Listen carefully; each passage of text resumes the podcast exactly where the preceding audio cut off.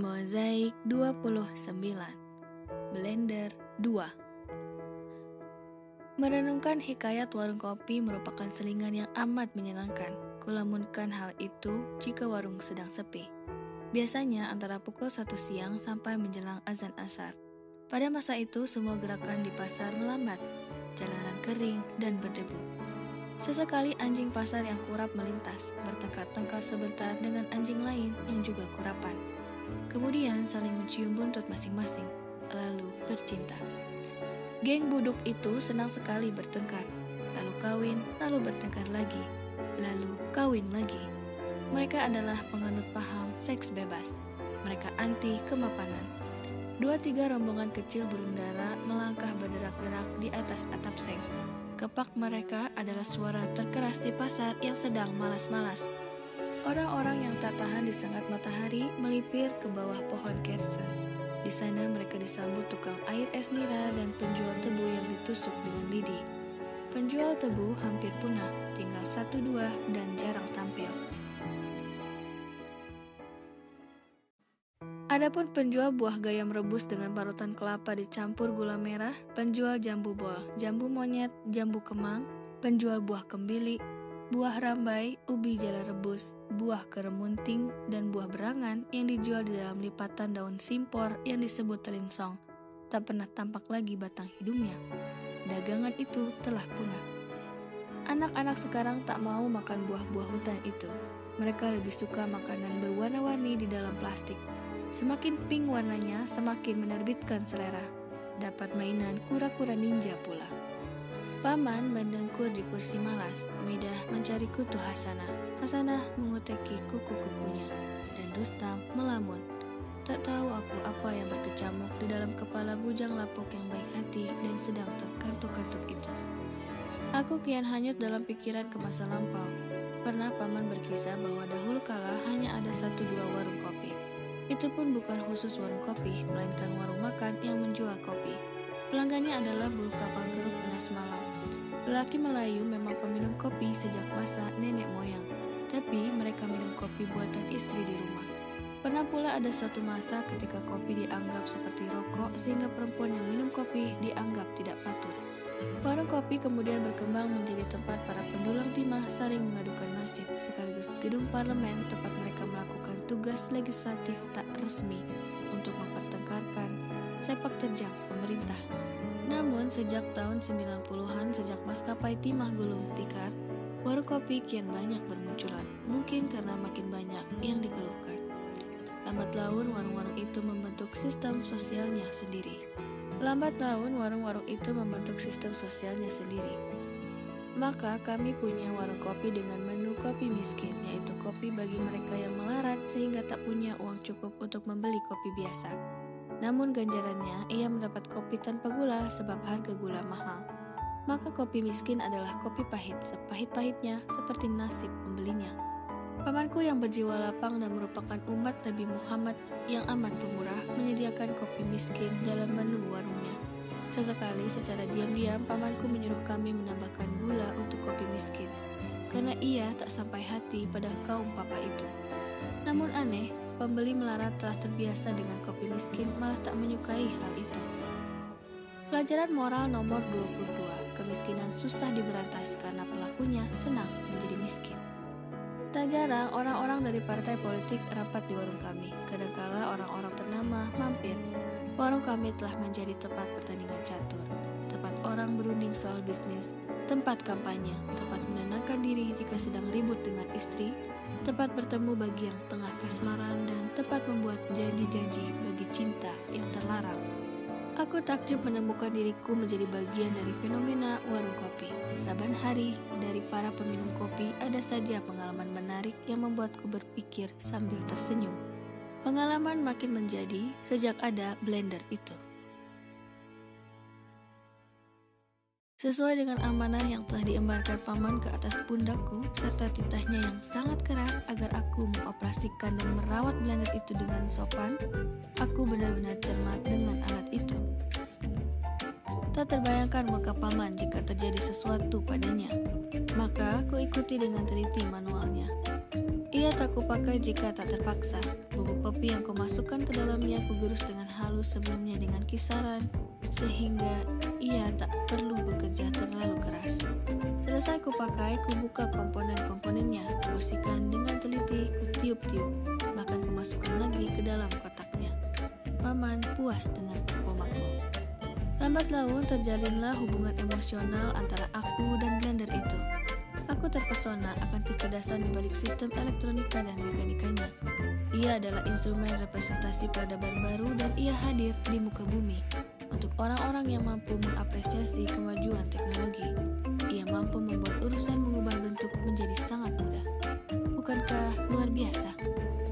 Aku terpikat pada bahunya yang kukuh, yang menanggung leher jenjangnya. Ia tegak, tapi berlekak-lekuk. Ia padat, tapi tak bersegi maka ia seperti tubuh perempuan, belum menghitung suaranya. Ketika ku pencet tombol on, saat itulah ku tiupkan nyawa ke dalam dirinya.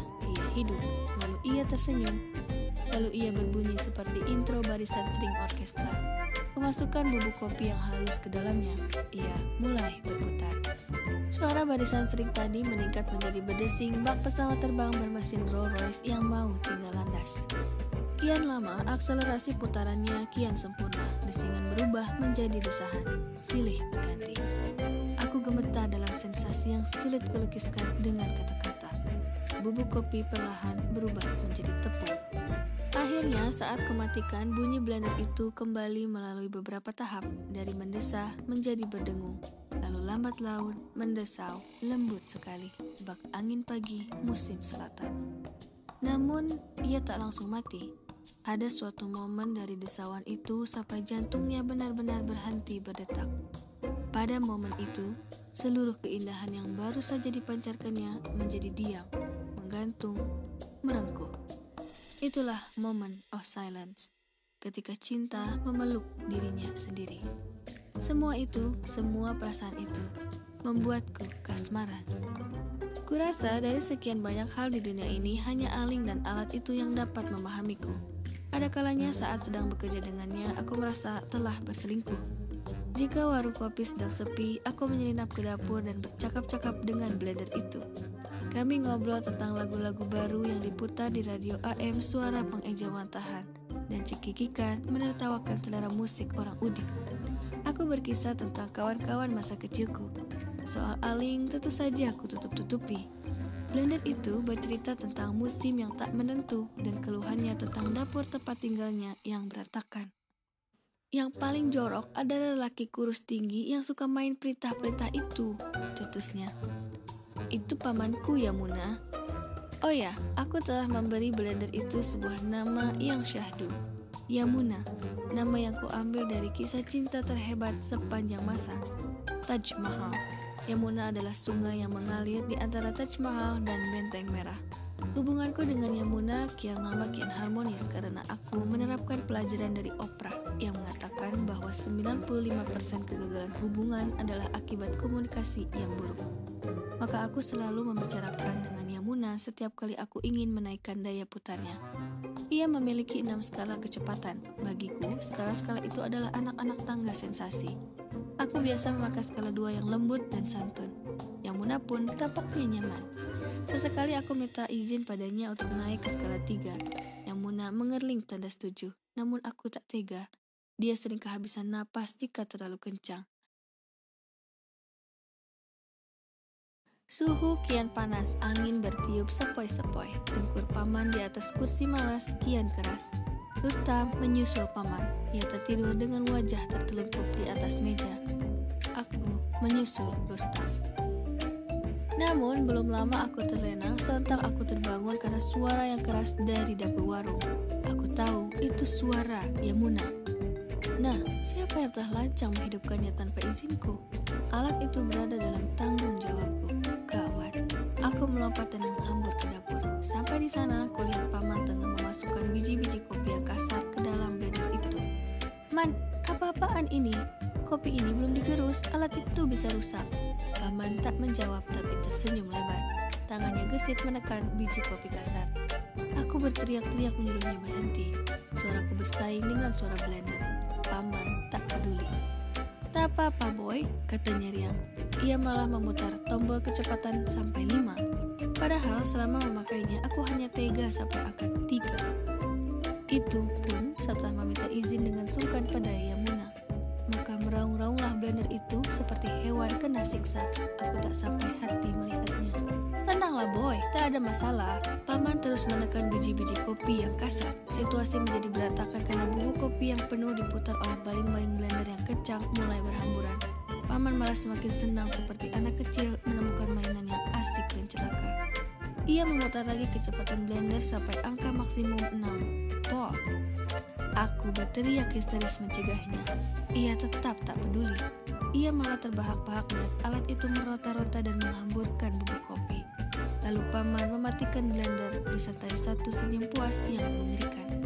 Alat yang malang itu berdesing, berdengung, mendesau, lalu diam. Paman mengambil sedikit bubuk kopi, memasukkannya ke dalam cangkir, lalu menyeduhnya. Paman berlalu meninggalkanku yang gemetar karena tak dapat menanggungkan perasaan miris dan tragedi yang menimpa Yamuna. Ku hampiri ia. Ia megap-megap dan tampak sangat menderita. Yang dapat kulakukan hanya menenangkannya. Kulihat kiri kanan, tak ada siapa-siapa. Ku peluk ia. Ia menatapku seperti mengadu. Aku berpaling melihat paman. Ia duduk santai di atas kursi goyangnya sambil tersenyum-senyum dan menghirup kopi. Aku benci melihatnya. Sabarlah Yamuna, akan kubalaskan sakit hatimu. Malam itu aku tak bisa tidur karena Yamuna, paman telah menggagahi kekasih gelapku itu dengan brutal. Yamuna telah menjadi korban kekerasan dalam rumah tangga. Aku sedih, lalu marah. Malam itu, aku mulai memikirkan rencana untuk membuat perhitungan pada paman demi kehormatan Yamuna. Lihat saja nanti. Esoknya, ketika kunyalakan blender itu tak berdesing lembut seperti biasanya, tapi terbatuk-batuk. Kelakuan paman kemarin membuat benda itu berada di ambang kerusakan. Mendengar suara gemeretak, paman menghambur ke dapur. Dia murka tak keruan. Boy, apa yang tak kau perbuat pada alat itu? Mengapa suaranya seperti mesin parut begitu? Aku berusaha membela diri, tapi tak sempat. Kau kemanakan telinga lambingmu itu? Sampai keriting mulutku bicara. Jaga alat itu dengan cermat. Ia mencak-mencak. Lihatlah itu, baru sebentar dipakai sudah rusak. Pasti alat itu telah kau perlakukan dengan kejam. Aku menatapnya dengan putus asa. Sungguh kau tak punya perasaan, boy. Sungguh kau tega. Orang yang menggunakan alat dengan semena-mena sepertimu harusnya dimasukkan ke dalam sel.